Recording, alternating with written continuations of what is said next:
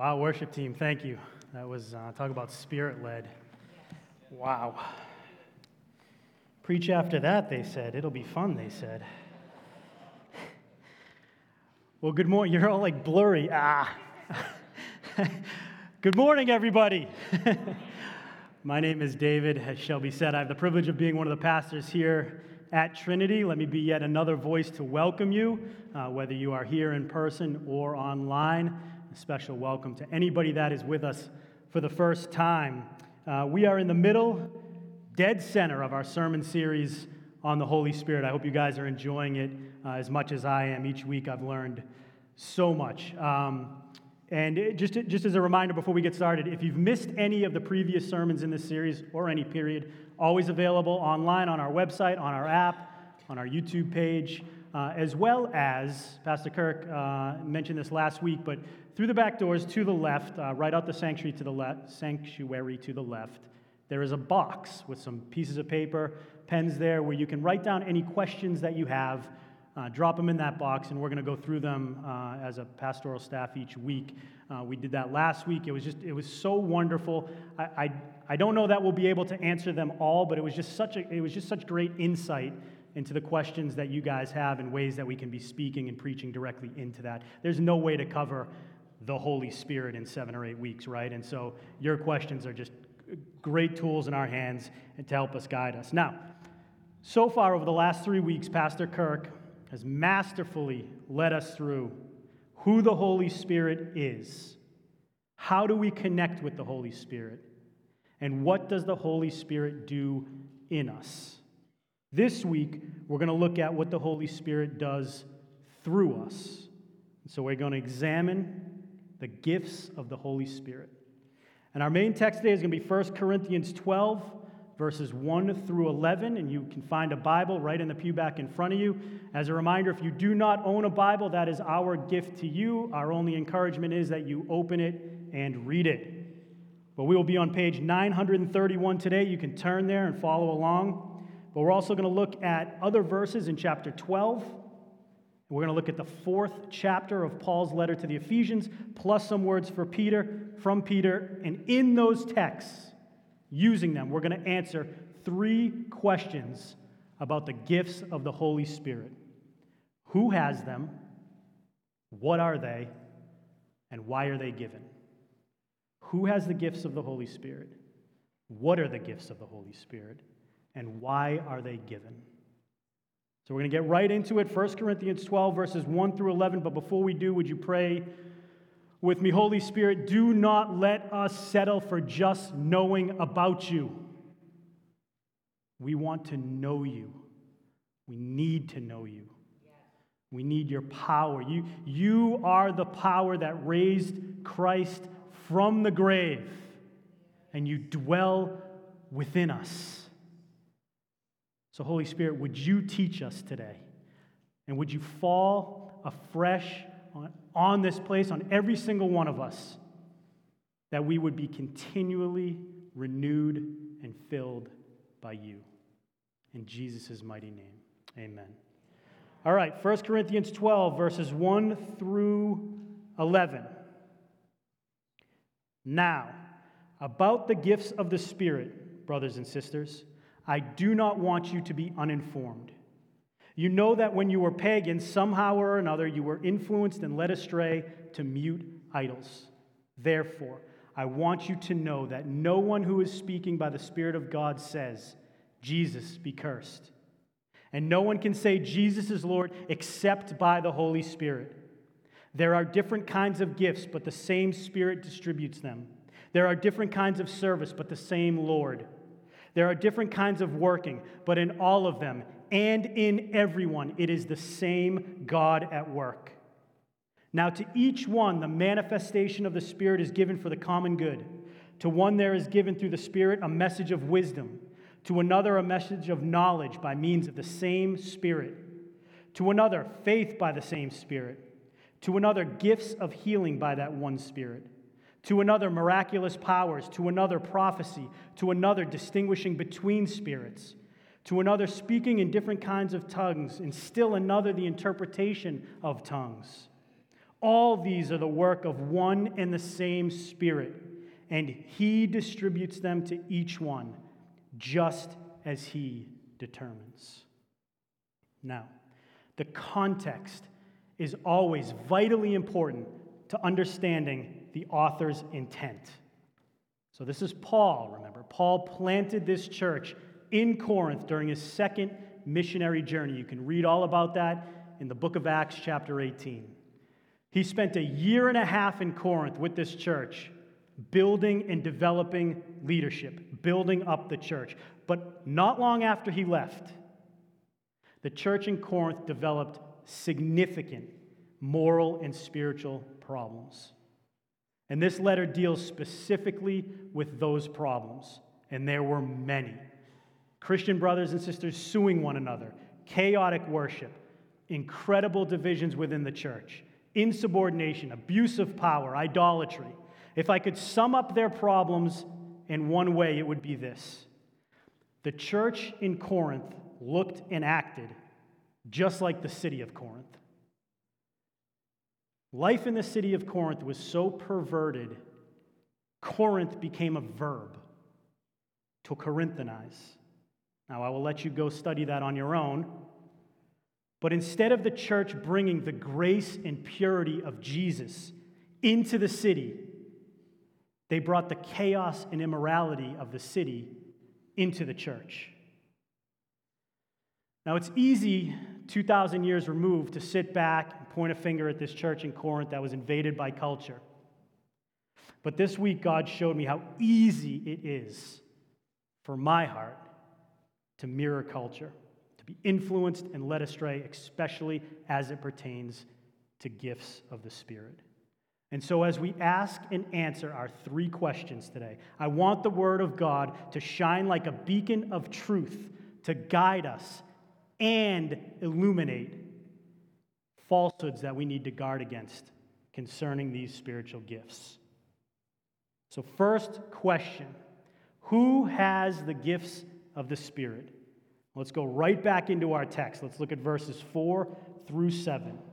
Paul writes again there are different kinds of gifts, but the same Spirit distributes them. There are different kinds of service, but the same Lord. There are different kinds of working, but in all of them, and in everyone. It is the same God at work. Now, to each one, the manifestation of the Spirit is given. And in Ephesians 4, a chapter that, again, a letter written by Paul, it so closely parallels what he's talking about in 1 Corinthians 12. Paul writes this about the unity that we have as Christians. He says this He says, Make every effort to keep the unity of the Spirit through the bond of peace. There is one body and one spirit. Just as you were called to one hope when you were called, one Lord, one faith, one baptism, one God and Father of all, who is over all and through all and in all. But to each one of us, grace has been given as Christ apportioned it. And then he goes on a few verses later in Ephesians there to talk about how some in the church were given the gift of prophecy, others teaching, others evangelism. Now, I know at least a few of you, if you're paying attention, are saying, wait a second. In Corinthians, you just read about spiritual gifts. And in Ephesians, you just talked about grace being given. But trust me, I'll tie those two together in a moment. And the way that Paul is using them there, they are synonymous with one another. So, based on what we just read, based on the Word of God, let's answer our question who is given the gifts of the Holy Spirit? Every single Christian. The moment you put your faith and trust in Jesus Christ for the forgiveness of your sins, you are saved. Saved not only from the wrath of God, but saved to live a full and abundant life now. And if that was it, it would be more than enough. Amen? But our Heavenly Father didn't stop there. He doesn't just save us, He sends us. And He sends us to do His work here on earth. And when He does so, He does not send us empty handed.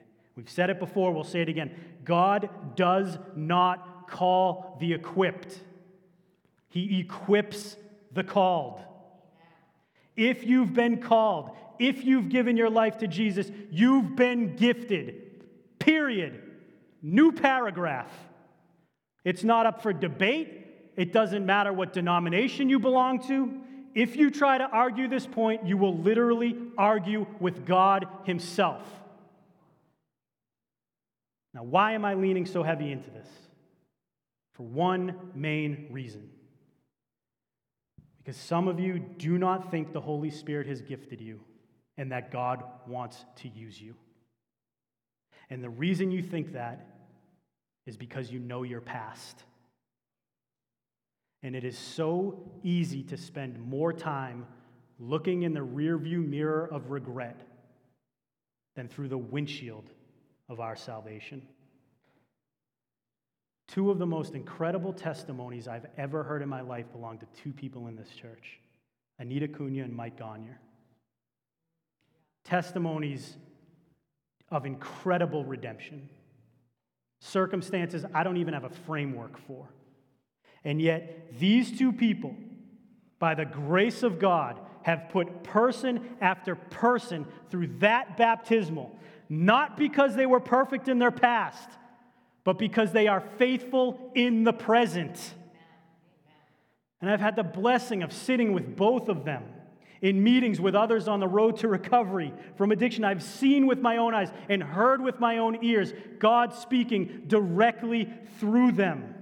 This past Wednesday night, I was with Mike as he taught five guys on guess what? The Holy Spirit. Like, why wouldn't it line up, right? And when I spoke, those five guys, they heard me. But when Mike spoke, they listened. Why? Because Mike's been there, he's done that, and he's experienced God's saving grace within it because of their past, God working through it, not in spite of it. Mike and Anita can bring the gospel to those in recovery in remarkable ways. What the enemy meant for evil, God is using for good. Because our God is not just a rescuer, He is a redeemer. And this is the very testimony of Paul himself Christian murderer rescued and redeemed by Christ, filled and gifted by the Holy Spirit. He goes on to write half of the New Testament, plant churches all over the known world, and give his life for the gospel.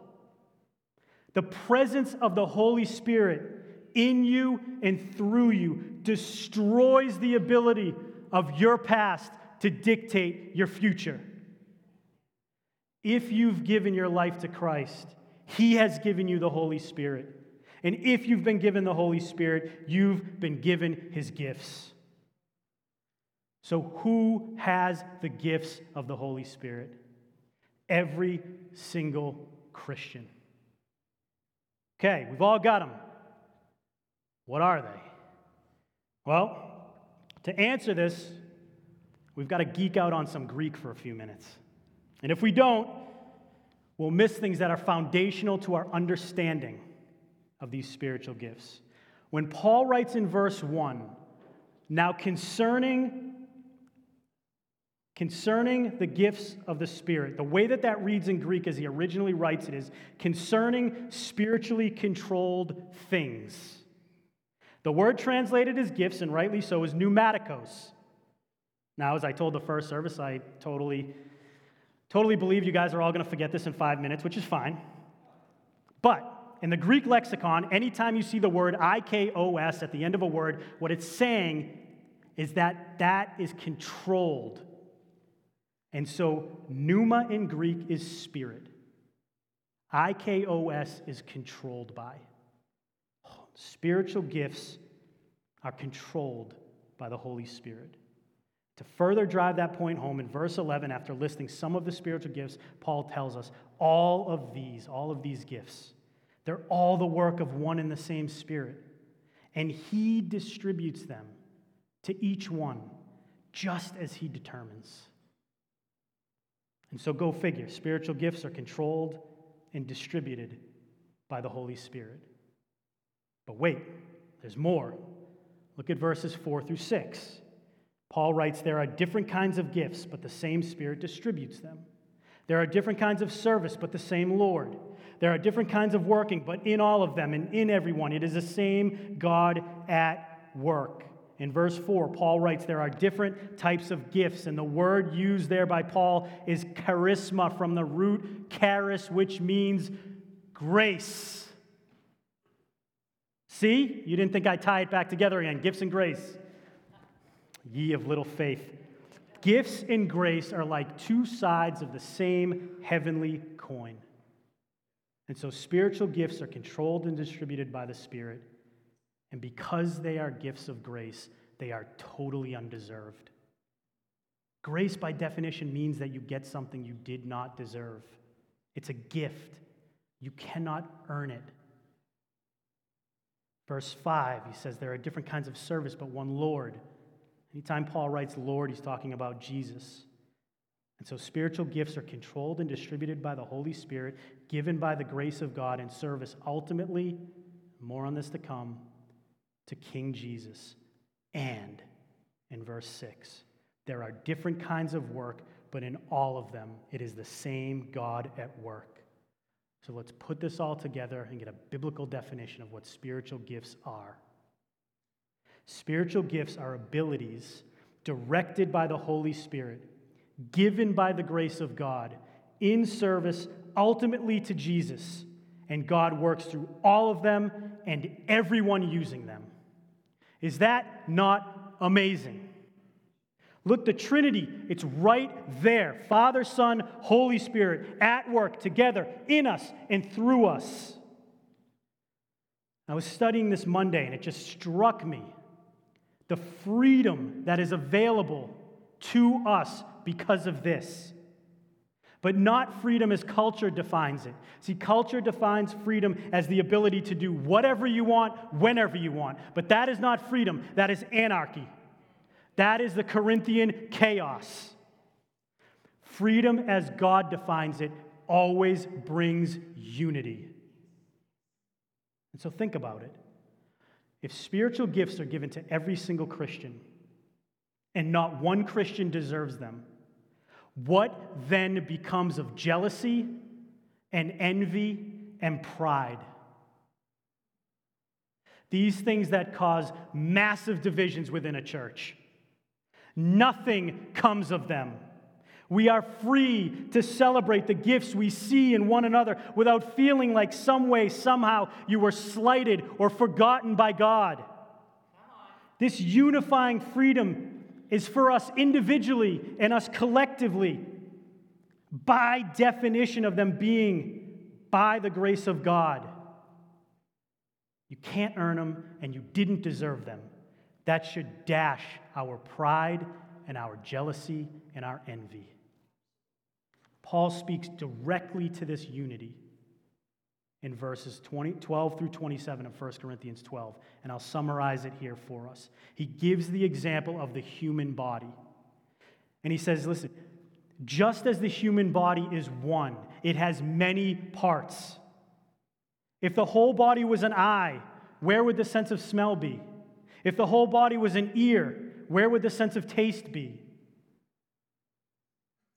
So there's unity, even in the different parts.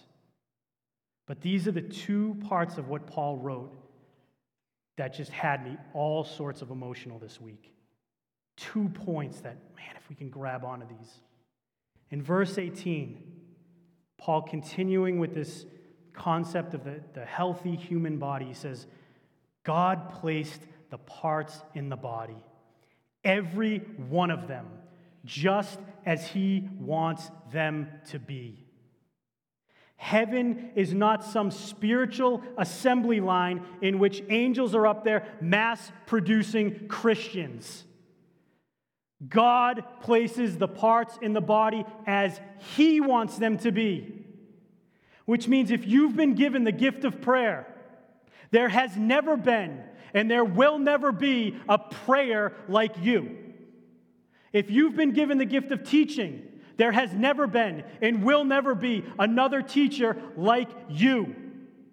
That does not mean that teachers can't pray and prayers can't teach. What it means is that when we discover and operate within our spiritual gifts, we operate literally as God designed us. And then in verse 25 and 26, Paul says, Because God put the body together as he wants, there should be no divisions in the body, but that its parts should have equal concern for one another. If one part suffers, every part suffers. If one part is honored, every part rejoices with it.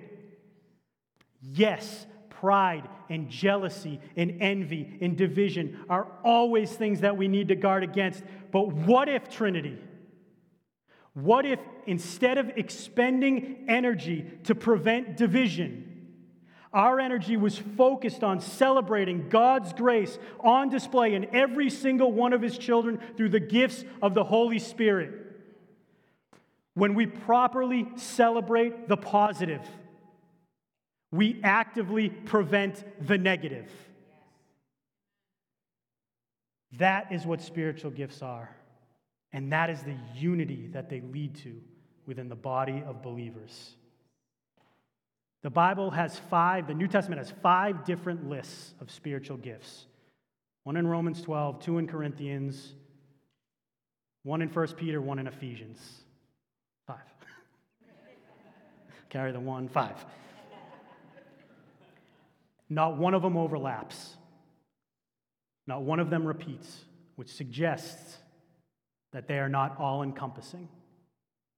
Teaching, preaching, giving, serving, leadership, administration, encouragement, mercy, hospitality, speaking in tongues, interpreting tongues. These are just a few of them. The list goes on. If you haven't yet discovered your spiritual gifts, or you're not plugged in and using them, please reach out to myself, Pastor Matt, Pastor Kirk. It is so much fun going through that process with people and seeing God work through them and them operate in their spiritual gifts. But before we get to and answer our third and final question of why we have them, I have to cover what spiritual gifts are not. Gifts of the Spirit are not the same as fruit of the Spirit. Now, last Sunday, Pastor Kirk taught us about the transforming work that the Holy Spirit does in us. And the result of that transforming work is love and joy and peace and patience, kindness, goodness, faithfulness, gentleness, and self control. Fruit speaks to who we are as a new creation in Christ. Gifts speak to what we do in service to the kingdom. But just like the Corinthians, we can haul culture into church when we substitute gifts for fruit. Now, make no mistake about it. Gifts of the Spirit should be sought after and prayed for and valued, but we are not the sum total of what we do.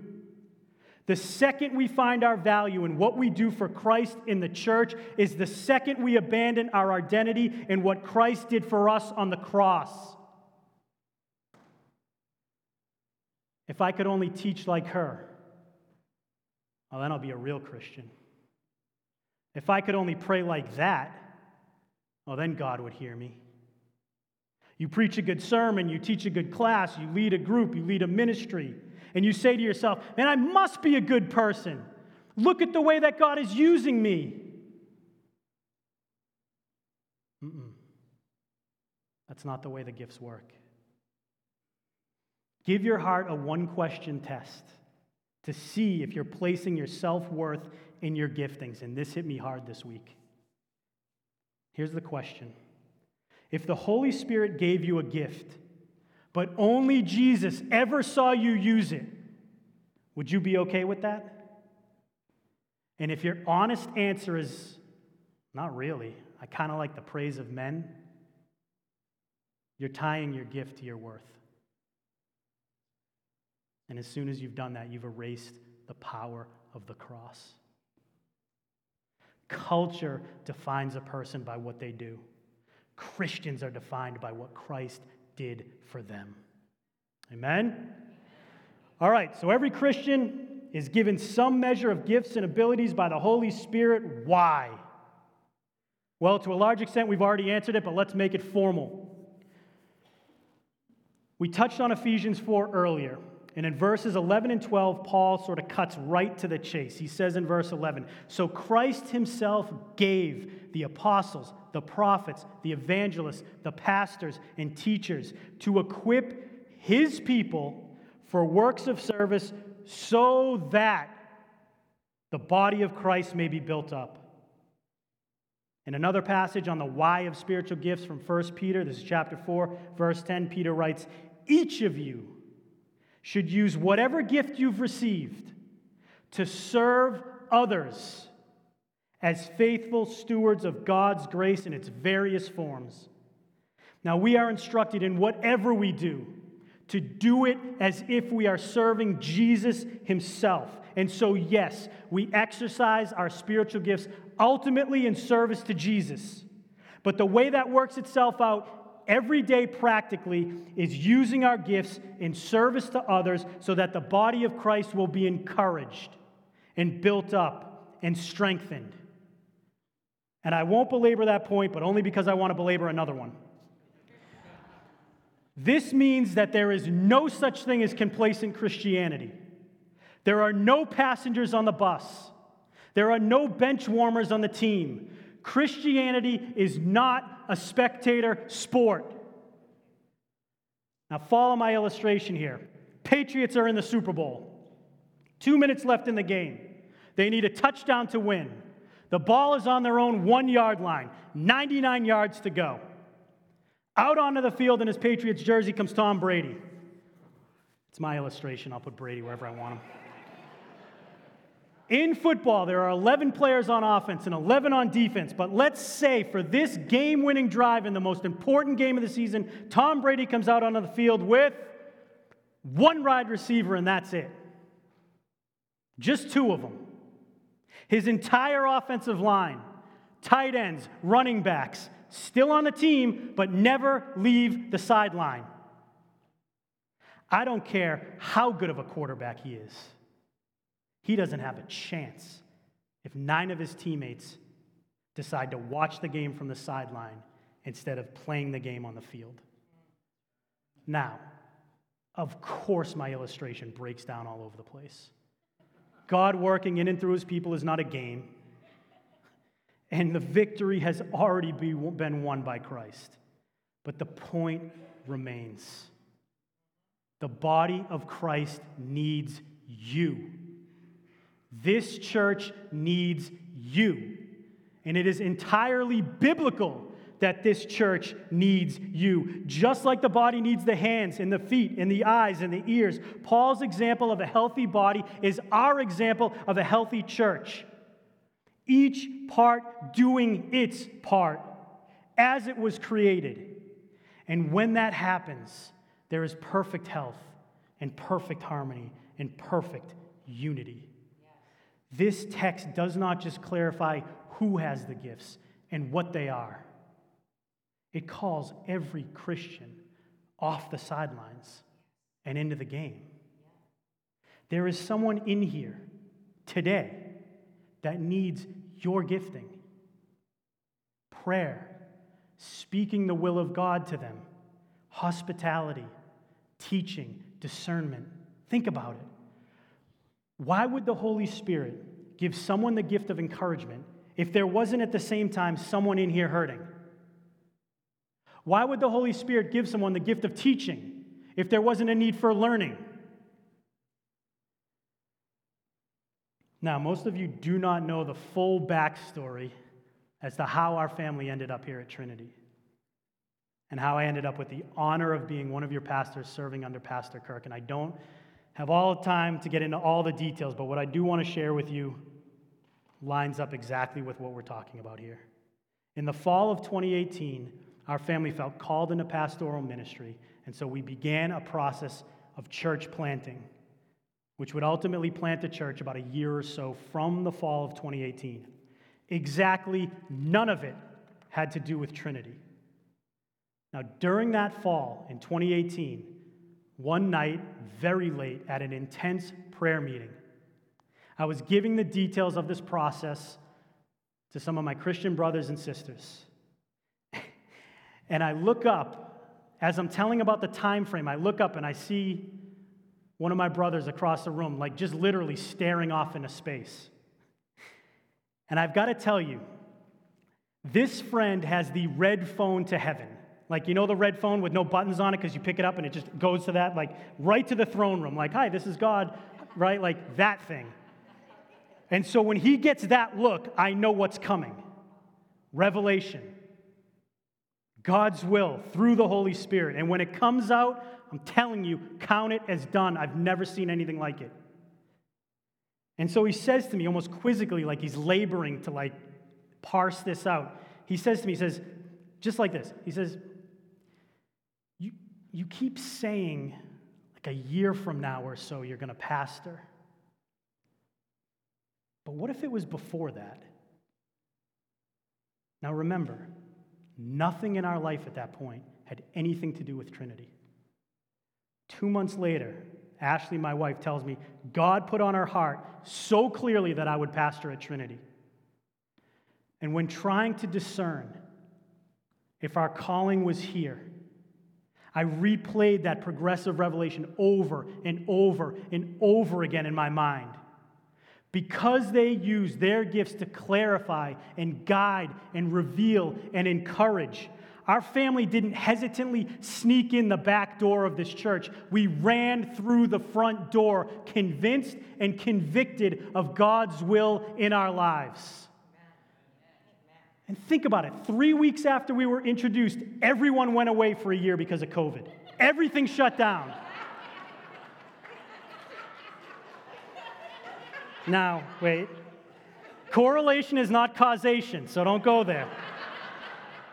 But all I'm saying, if there was ever a time for me to sit back and be like, man, did we just get it wrong? Wouldn't that have been it? Never once. Never once.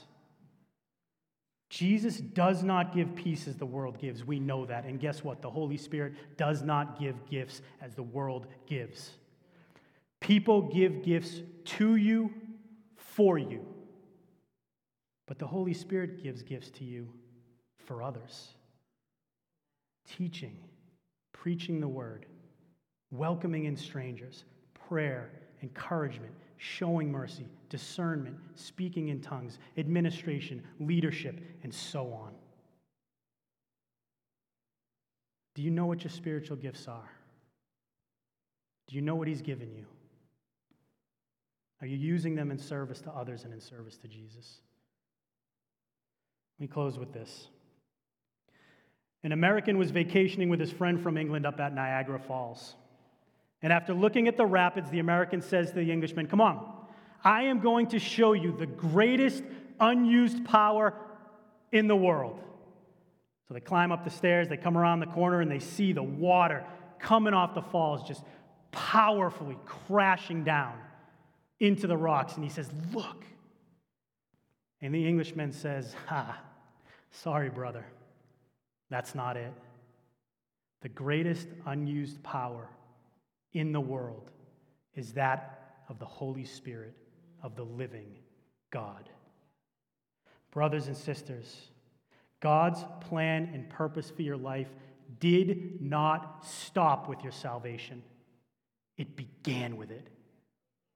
May we eagerly pursue the grace of God in our lives through the gifts of the Holy Spirit and steward them for the good of the church in service to the Lord and for the glory of God forever and ever. Amen. Let's pray. Holy Spirit, your word, this word has gone forth. Clarify where there's confusion. Father, show those who are sitting here today listening to this word that that haven't yet discovered the way that you've gifted them. Would you make that clear to them? And would you show us ways that, that Trinity, that we can empower them in those gifts? Father, for people that, that know what they're gifting in, but, but haven't, haven't yet used them, Again, would you work in their lives? I know at times in my life, I can fall into a spiritual slumber. Awaken your people. Show us the gifts you've given each one of us. Bring about the unity that those gifts bring, all for the expansion of God's kingdom. Powered by you, Holy Spirit, the same power that raised Christ from the dead to the glory and honor of Jesus. Amen.